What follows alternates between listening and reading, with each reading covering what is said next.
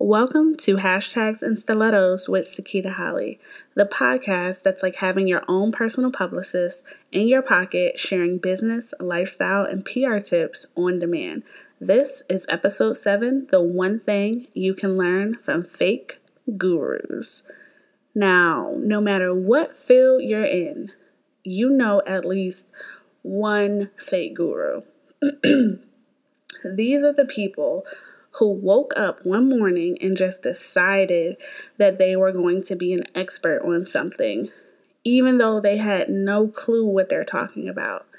These could be, you know, a coworker, you know, the ones that run up in any meeting and just start talking, even if they're wrong as hell. Like they have no clue what they're talking about, but if you ask a question, they are going to have an answer for you and they have no remorse. They're just like, okay, and or you know, the fake gurus can be peers in your industry who you just look around and you're like, what are you even talking about? Why are you doing this? You don't have to do this. There's other ways. because they're just out here just saying things and you're like, really? Really? And then there are those people that you see on social media who, you know, they're they play the cello and then on Thursday they get up and they say, "Okay, sign up for my webinar and my course because I'm about to teach you guys how to play the bongo and the xylophone." The what? Are you sure that's what you're about to do? Really? How? how? How? How? How? And why? And they and if you confront people these fake gurus they will have they will they they're dead behind the eyes first of all. So they will have no idea what your problem is. Like yes i know i play the cello but last night i started playing the xylophone and i'm about to teach a master class move out of my way. And i mean these people just show up one day and they're coaches, consultants, thought leaders, experts. I mean, in every single field. And I was telling somebody the other day about one example, which is so weird. But maybe like two, three years ago, I was doing a Twitter chat on business or some type of topic. And there was a guy who was like really interactive and, you know, really chatty with me and followed up after the chat via email. And I was like he was a graphic designer. And I was like oh wow his you know his stuff is really good. I had checked it out. And like a few days later because I was following him now on Twitter I basically saw him tweet out something that I had tweeted or said word for word with no credit no link back. And you know people tweet quotes all the time. You may not know where it came from, whatever. But then I saw, you know, him commenting with people. You know, people were responding positively to it, and he was just like, "Yeah, man, you know, this how I've been feeling lately. These these are my thoughts, basically." And I was like, "Are they? Are they really? Those are not your thoughts. That was my thought." But okay, but because again, because it was Twitter, I was just like, "Okay, cool. You know, you you felt moved by something I said and you ran with it, that's cool. But then I, I saw that he was telling people to follow a new account that he created, his name with the letters PR at the end. So I was like, that's odd. You're doing PR now? You know I'm saying? It's in my mind. So then we go look at the website that he created for this new business, and it was verbatim, literally word for word, my business website. And the only thing he switched out was like his name and his new company name. And I was like, what? I reached out to him. I was like, what are you doing? Please stop. And he was like, oh, yeah, you know, this was just supposed to be a placeholder. But the whole website, the whole thing, a placeholder? Like don't why would you why would you do that? Like that what that's not it was just weird as hell. And because you're a graphic designer and then next week you're a publicist how? So that was just one kind of interesting story. But again, when we kind of encounter these fake gurus in some of the places that I mentioned, whether it's in your industry, at conferences, co-workers in your office, or people that you see on social media, you know, we tend to get pissed off, we tend to get frustrated.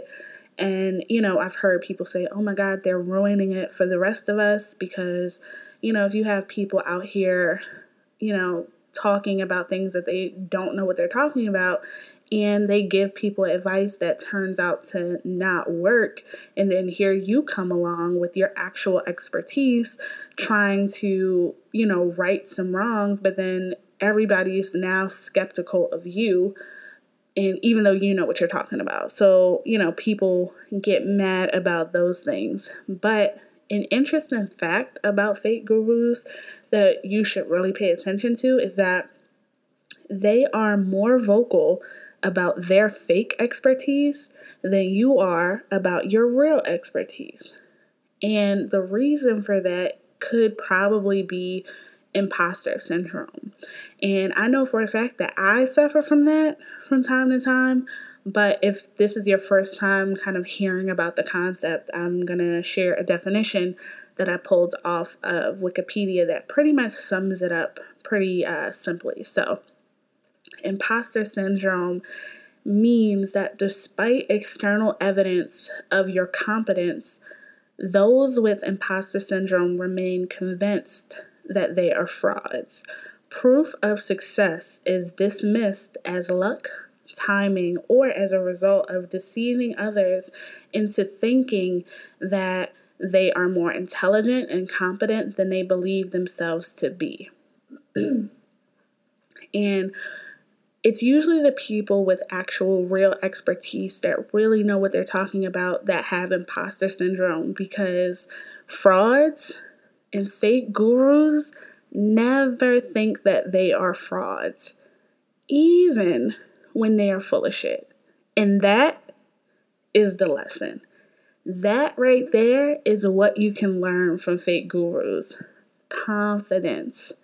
Because fake gurus have no problem being loud, proud, and wrong so long as they're getting the attention they want or whatever it is that they're after. so, what if we tried to embody that mindset this week?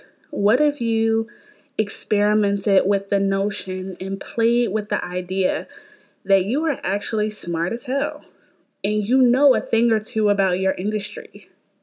What if you spoke up in today's meeting? What if you sent that pitch that you've been sitting on for weeks? What if you started to develop that new product that you've been talking about and thinking about forever, but you never really felt like you would be the right person to create it or bring it to market? What if you wrote that book, that ebook? What if you launched a new business? What if you finally said yes to that speaking gig? What if you actually believed in yourself? Because one thing's for sure fake gurus believe in themselves and they don't give a damn what you think about it. So why don't you try that? Let's do it this week. Let's see if we can embody this kind of confidence that fake gurus have and just double down and try and hit everything out of the park. Like, just go super hard, be very vocal, you know, at times when you would usually go quiet. And let's see how it works.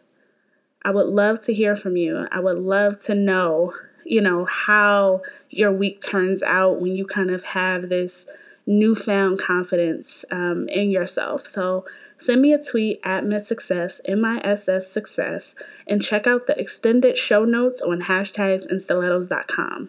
If you're listening to this on SoundCloud, please comment, repost, and like. And if you're listening in iTunes, please rate and write a review. Thanks again for listening. Talk to you soon.